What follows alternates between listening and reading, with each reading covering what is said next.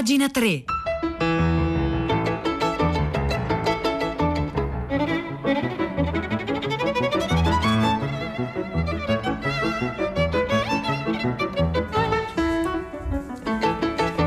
9 e un minuto, buongiorno da Vittorio Giacopini, bentrovati a pagina 3, la cultura nei giornali, sul web, nelle riviste e oggi, oggi iniziamo nostre, a sfogliare le pagine culturali dei giornali a partire da Repubblica dove Carlo Pizzati conduce una riflessione a partire da due saggi appena pubblicati, tradotti in italiano del filosofo sudcoreano Byung-Chul Han. Uno si chiama La società senza dolore e l'ha pubblicato in Audi stile libero, l'altro si chiama La scomparsa dei riti nottetempo e incrociando queste due tematiche, appunto società senza dolore, scomparsa dei riti, eh, Han fa una riflessione sul nostro tempo, sul nostro modo di vivere anche molte emergenze. E un po' il senso di tutto è dato dal titolo dell'articolo di Pizzati. Non c'è più la cognizione del dolore, viviamo in società pandemizzate e quindi dove c'è di fatto molto dolore, c'è scarsa cognizione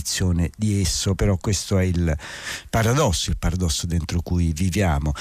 Eh, così inizia Pizzati, sopravviviamo in una società della positività che nel tentativo di sbarazzarsi di tutto ciò che è negativo elimina l'insegnamento del dolore, una collettività che si sta atomizzando a causa della scomparsa dei eh, riti. E appunto questi due saggi di Byung-Chul Han cercano di riflettere esattamente questo tempo. Dalle pagine di La società senza dolore e della scomparsa dei riti, continua Pizzati, emerge uno specchio nel quale studiare se stessi con più onestà. E sembra quasi ironico che uno stile così instagrammabile venga usato per una critica esaustiva dell'impatto dei social media sull'esistenza. Mai, infatti come in quest'era della pandemia la nostra isteria della sopravvivenza ci aveva spinti a sacrificare tutto, persino il godimento inseguiti dalla algofobia, dal terrore del eh, dolore. La società palliativa o società del mi piace, nutrita a palate di resilienza, trasforma qualsiasi trauma in niente di più che un catalizzatore della prestazione. L'insegnamento del dolore viene condannato a tacere, non è più maestro di vita, ma solo un carburante del nostro narcisismo capitalismo dove l'autorealizzazione è sottomissione inconsapevole a un sistema che ci spinge ad autosfruttarci. Ecco, questi sono alcuni dei temi e poi va avanti Pizzati, dice terreno della ficcante critica di Anne è il campo illimitato dei social dove la costante richiesta di raccontare noi stessi equivale a una sorveglianza totale, pornografica e panottica a cui ci sottoponiamo volontariamente e dove i leader rivoluzionari vengono sostituiti dai trainer trainer motivazionali, non più sangue e lacrime per migliorare la società, al massimo sudori in palestra per dimagrire. E sono proprio questi sacerdoti laici del contemporaneo, i guru del self-help, che ci fanno rassegnare ogni cambiamento, anche il più giusto, come se fosse solo un'occasione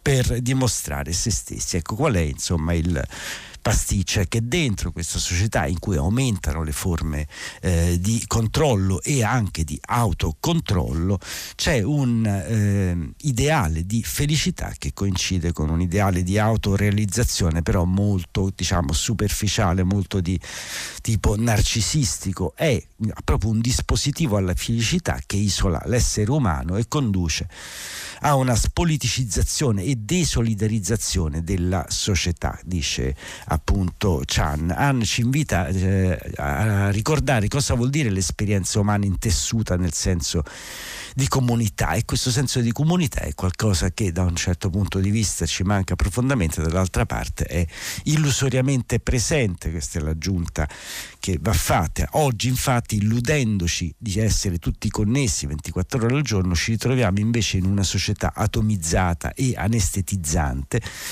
dove cresce la nostra ipocondria digitale dell'automisurazione. Smartwatch e gadget indossabili costituiscono, sostituiscono l'autoconsapevolezza sicurezza con la metratura del corpo ed è anche a causa di questa incapacità di dare un senso al dolore che la quarantena, cioè questi tempi diciamo che stiamo viventi, non conduce a un ozio sacro, bensì a una inoperosità forzata che erode la nostra psiche.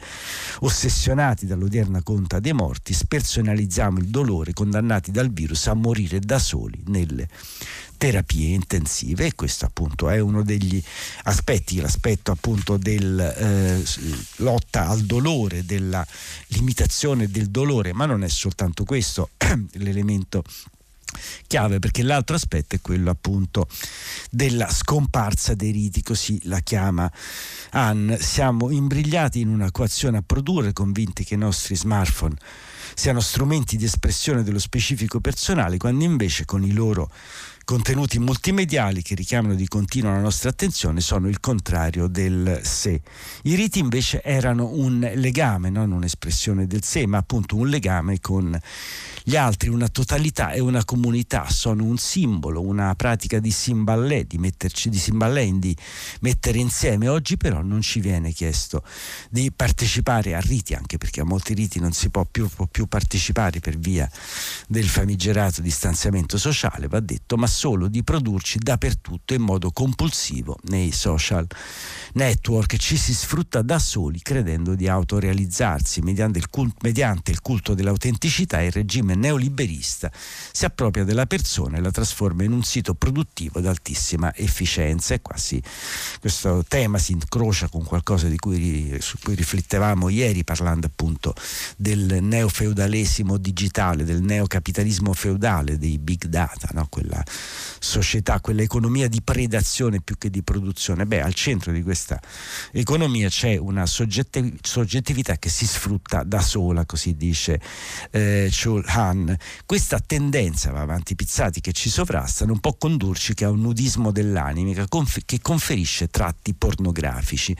Così il nostro mondo che vediamo emergere dalla lucidità dello sguardo filosofico di Anne non è più un teatro in cui si interpretano ruoli e vengono scambiati gesti rituali, bensì un mercato sul quale ci si mette a nudo e ci si esibisce. Ecco, questa è interessante questa metafora contrapposta, il mondo che non è più appunto uno spazio teatrale, uno spazio scenico, ma diventa semplicemente appunto un luogo di eh, mercato, un una relazione di mercato in cui siamo al tempo stesso, come dire, i soggetti economici e la merce in ballo. Siamo avanti, avanti pizzati nell'era dell'esibizione pornografica del privato che genera disturbi narcisistici germogliati sull'incapacità di condurre relazioni sociali oltre i confini del sé. La scomparsa dei riti ci fa perdere i contorni fondamentali della vita. Invecchiamo senza diventare vecchi, consumatori infalliti, incapaci di divenire adulti perché abbiamo perso la sacralità dei riti di passaggio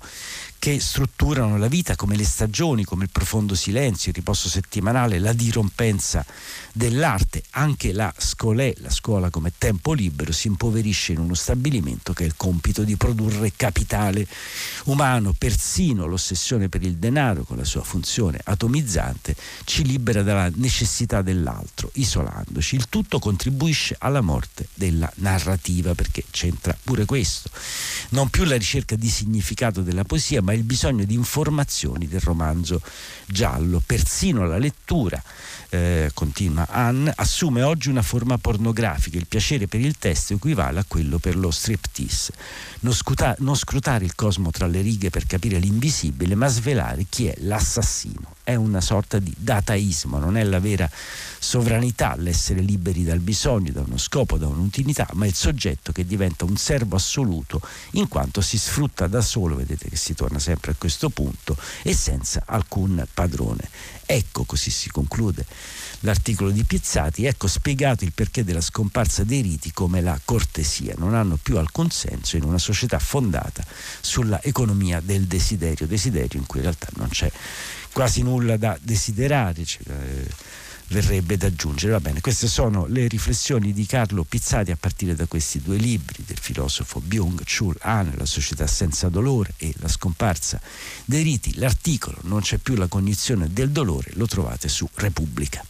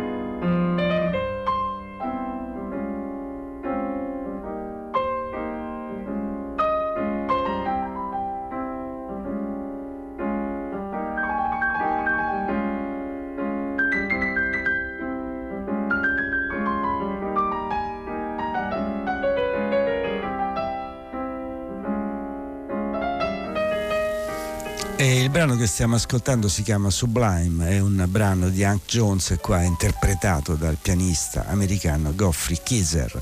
E noi andiamo avanti, è in collegamento con noi Pietro del Soldà che ci, appunto ci anticipa le scelte della redazione di tutta la città ne parla. Buongiorno Pietro.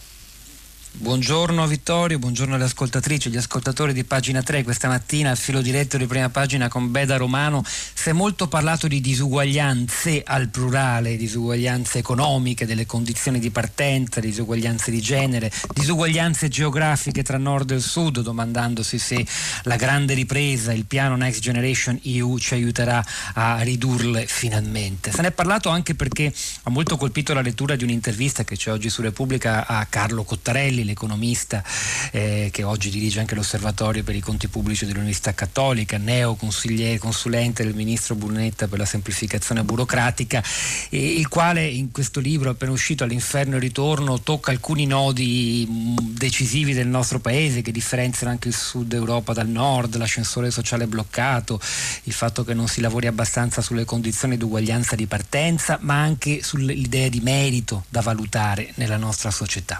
Carlo Cottarelli Sarelli noi ce l'avremo, ci ha appena detto di sì, l'abbiamo diciamo, intercettato in un suo spostamento perché il nostro programma, come gli ascoltatori sanno, si costruisce in corsa.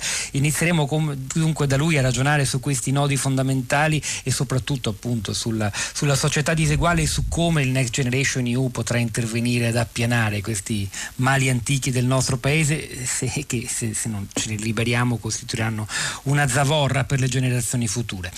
Dalle 10 in diretta ci siamo, scriveteci mandateci i vostri messaggi. Grazie Vittorio e scrivete al 335 56 34 296 che appunto è il nostro numero per gli sms oppure potete anche scrivere se invece volete scrivere a pagina 3 oltre a questo numero vi ricordo il nostro indirizzo di posta pagina 3 chiocciola eh, rai.it tra l'altro vi consiglio anche di andare sul nostro sito il sito di pagina 3 dove appunto troverete tutti i contenuti diciamo oltre alla diretta che realizziamo man mano durante il giorno giorno con il lavoro in regia di Marzia Coronati, una serie di articoli che non eh, leggiamo. Vi ricordo anche la newsletter, vi potete scrivere, avere ogni settimana, è molto facile, basta dare la vostra mail e ogni settimana avrete una, una newsletter in cui tutto il meglio di pagina 3, quel che si è raccontato in diretta, quello che non si è detto in diretta, vi arriverà comodamente sulla vostra casella di posta elettronica. Velocemente alcune segnalazioni dalle pagine culturali dei quotidiani a partire da Avvenire dove si parla dell'ascesa o del declino, punto interrogativo, dei populismi in questa fase di, di pandemia e di populismi non solo in senso retrivo, i populismi di destra, ma anche dei populismi progressisti. Poi velocemente, naturalmente su tutti i giornali si parla moltissimo di eh, due tematiche, intanto la scomparsa del DJ Claudio Coccoluto, che è stato un DJ duro e puro per così dire, non si è mai prestato ad altre suggestioni, ha sempre soltanto messo musica, segnando molto un certo modo di ascoltare musica e di fare festa dagli anni 90 in poi. E poi naturalmente si parla moltissimo di Sanremo, di Sanremo cercheremo di parlare anche noi, però a modo eh, nostro. Invece il fatto ad esempio si occupa di letteratura, di letteratura giapponese, Big in Japan, nel paese del sollevante, la letteratura non è solo Haruki Murakami, è soprattutto una letteratura al femminile, dalle pagine culturali di Repubblica, Luciano Violante, Dante si interroga su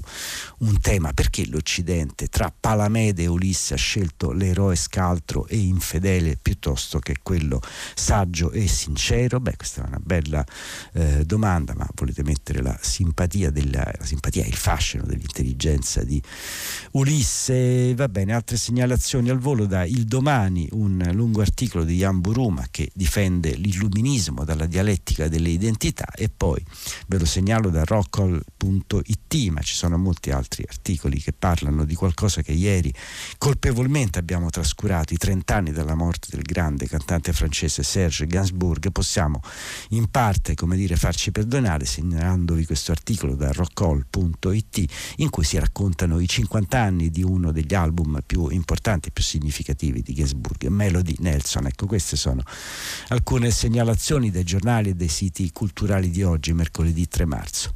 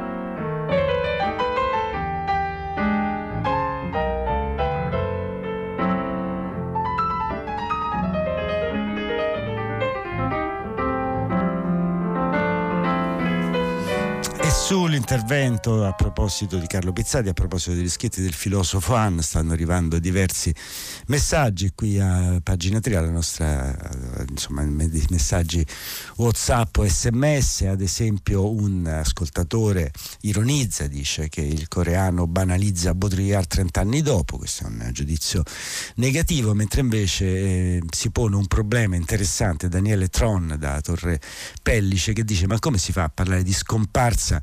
Dei riti quando la nostra società è la più altamente ritualizzata di quelle finora apparse, solo che i nostri riti sono inconsci e automatizzati e non li riconosciamo più e si potrebbe aggiungere sono anche riti appunto che non prevedono una grande relazione sociale, non sono riti sociali, sono riti un po' appunto automatizzati, come dice questo ascoltatore. Dato che tutto si eh, tiene, prima stavo ascoltando al giornale radio racconto, il, del, il racconto, il bel reportage sulle proteste degli studenti studenti turchi e non soltanto degli studenti contro l'autoritarismo del, eh, pre, del, premio, del presidente Erdogan e un eh, ragazzo turco diceva io sono, sto manifestando, non sono uno studente ma non è che devi essere per forza un albero per protestare contro la deforestazione. E Nero Wolf aveva detto eh, una cosa del eh, genere non bisogna essere una balena per scrivere Moby Dick. Questa frase serve come come eh, pretesto a Massimo Cutò per occuparsi sulle pagine del resto del Carlino di un caso, di un caso che sta facendo molto discutere in Olanda e non soltanto. La traduttrice bianca e il razzismo al contrario, perché che cosa è accaduto? Che una scrittrice e poetessa olandese, che è anche poi una produttrice di latte, che si chiama Marieke Lucas Rinveld, almeno immagino che si dica Rinveld, non lo so, eh, aveva, aveva avuto l'incarico da una casa editrice di tradurre alcuni versi della poetessa poetessa afroamericana Amanda Gorman. Amanda Gorman è quella giovane eh, poetessa che ha letto una poesia durante la cerimonia di insediamento del nuovo presidente americano Joe Biden. Beh, insomma, lei doveva essere eh, la traduttrice in olandese di, questo, eh, di alcuni testi di Amanda Gorman, ma si è scatenato il putiferio. Il compito deve essere affidato a un'artista impenitentemente nera, l'unica che può cogliere certe profondità del pensiero pensiero ha sentenziato l'attivista Janice Dull, originaria del Suriname. A pentirsi di aver accettato l'incarico è stata la stessa Marie che sotto shock che ha abbandonato all'istante la traduzione. Capisco il clamore, chi si è sentito ferito dalla scelta della casa editrice. Il mea culpa, dice, sono del tutto d'accordo, Massimo Cutò, pare eccessivo. Figlio indesiderato della cancel culture, quella cultura della cancellazione, che rivede, corregge, addirittura elimina i classici di arte, letteratura, cinema, teatro e musica, tutti bollati di razzismo. L'ondata del politicamente corretto e razionalmente stupido ha pesantemente travolto Hollywood. Gli Oscar del prossimo anno esalteranno le minoranze etniche a prescindere dalla qualità. La cerimonia dei Golden Globe l'altra notte è stata il manuale Cencelli della gender equality, l'eguaglianza di genere che usa il napalm contro il sessismo. Sono parole dure naturalmente queste di Massimo Cutò, ma non sono parole insensate. Tra l'altro, ecco, l'altro giorno, appunto ieri, mentre ero pentito appunto di non aver letto nulla su Serge Gasburg, mi sono imbattuto in una bella intervista che Charlotte Gasburg, grande cantante, attrice, ma anche figlia di Serge Gasburg, dava al giornale inglese britannico The Guardian, in cui lei diceva mio padre adesso lo brucerebbero vivo per tutto quello che fa. E il problema dei nostri tempi è che è tutto così politicamente corretto, tutto così boring, tutto così eh, noioso. Ecco, questo è qualcosa su cui dobbiamo eh, stare eh, attenti, nel senso che la, il politically correct è sempre stata una cosa positiva da un certo punto di vista, rischia di diventare un'ideologia autoritaria e istupidente.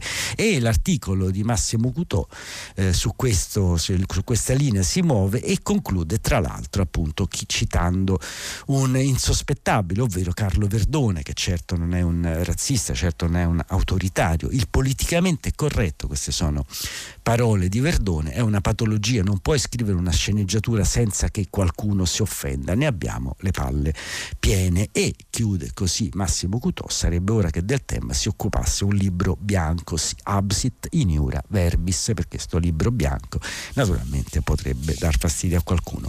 Era una, è una polemica, una polemica che parte da un fatto appunto che succede in Olanda, eh, una scrittrice appunto olandese, bianca, Maria, Marieke Lucas Rimveld, doveva tradurre Amanda, Bor, Amanda Gorman, che però è afroamericana e questa cosa non è piaciuta, va bene, grandi eh, polemiche, la faccenda eh, destinata ad andare avanti, trovate tutto sul resto del Carlino.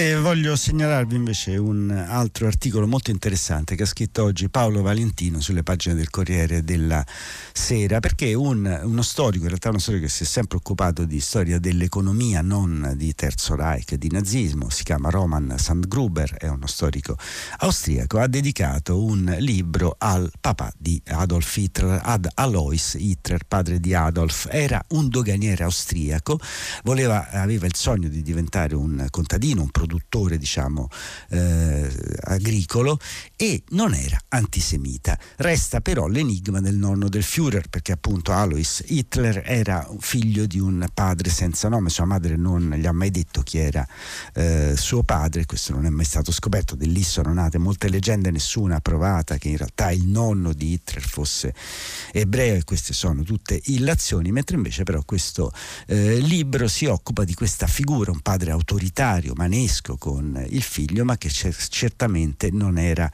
antisemito, eh, antisemita ed era anche una persona di una certa cultura. Tutto parte dal ritrovamento di alcune lettere appunto che Alois Hitler aveva scritto quando stava tentando di cambiare la sua vita da doganiere e diventare appunto un eh, produttore eh, agricolo. Queste lettere sono molto interessanti perché svelano un aspetto di cui si è parlato pochissimo nella vita di Hitler, ovvero la sua preistoria, il padre, la madre, anche la madre è una figura importante, Clara, che era la cugina del primo grado di Alois Hitler. Beh, insomma, tutta la storia la trovate nel libro che è pubblicato in Austria e in Germania per ora, ma insomma che viene riassunto molto bene con la consueta maestria da Paolo Valentino sulle pagine del Corriere della Sera.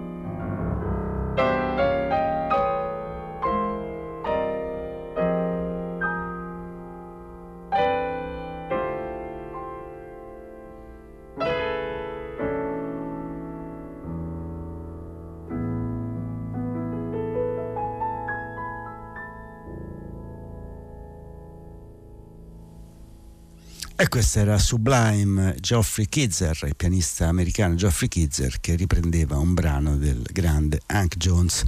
E finiamo, continuano ad arrivarci alcuni messaggi pro e contro il politically correct, pro e contro Serge Gainsbourg a proposito di cantanti. Oggi naturalmente abbiamo fatto una qualche fatica, ma si fa per dire se non si può chiamare fatica questa, ma insomma ci siamo un po' dovuti districare tra le pagine dei quotidiani perché insomma giustamente molto era dedicato a Sanremo anche perché tutti gli anni si parla tanto di Sanremo e quest'anno era pure un po' speciale l'edizione, diciamo così, è un eufemismo. E allora parliamo in un modo ancora più speciale di Sanremo a partire dalle suggestioni che ci vengono da un articolo di Adolivio Capesce che viene pubblicato sul sito unoscacchista.it perché Adolivio Capesce ha deciso di raccontarci una storia scacchistica del festival musicale di Sanremo. Che cosa c'entrano gli scacchi con Sanremo? C'entrano, c'entrano, dice ad Olivio Capesce. La prima volta degli scacchi è stata nel 2008, era la 58esima edizione, quando Simone Cristicchi, che faceva l'ospite nella terza serata, cantò insieme al rapper Frankie High Energy al, il, con il brano La rivoluzione. A sorpresa i due cantanti, Cristi, eh, Cristicchi vestito di bianco, Frankie vestito di nero, giocarono una surreale partita di scacchi mentre interpretavano la eh, canzone. E va bene, quindi questo fu due eh, cantanti mascherati da pezzi degli scacchi. Eh, qualche anno dopo una coppia di comici, Luca e Paolo, apparvero sul palco seduti a un tavolo con una scacchiera con alcuni pezzi. Questa volta la scacchiera, dice Capisce, almeno era posizionata nel modo corretto, i pezzi, i pezzi non sembravano messi completamente a casaggio. Ma insomma dentro l'articolo trovate tutta la storia dei giocatori che sono andati, dei cantanti che sono andati a Sanremo ed erano scacchisti, Enrico Ruggeri che ha fatto proprio un album che si chiamava Difesa francese, Mimmo Locasciulli, Fabio Concato, il rapper Rancore, anche Andrea Boccelli, addirittura i Manetti Bros che a un certo punto fecero un pezzo insieme a Max Pezzali appunto in cui c'era una clip tutta ambientata in termini scacchistici e tra l'altro la cosa veramente interessante è che quando volevano fare il video i Manetti Bros contattarono Karpov e Kasparov per averli come interpreti della clip ma non se ne fece nulla perché naturalmente il compenso chiesto dai due campioni era troppo alto. Scoprirete tutto su cantanti e scacchi fino, fino a Rai Charts su questo articolo di Adolivio Capece, uno scacchista.it da Vittorio Giacopini. Appuntamento a domani mattina alle 9. Grazie a Piero Pugliese in regia e a Marzia Coronati in redazione e naturalmente ad Aldo Pantaleoni in consol tecnica.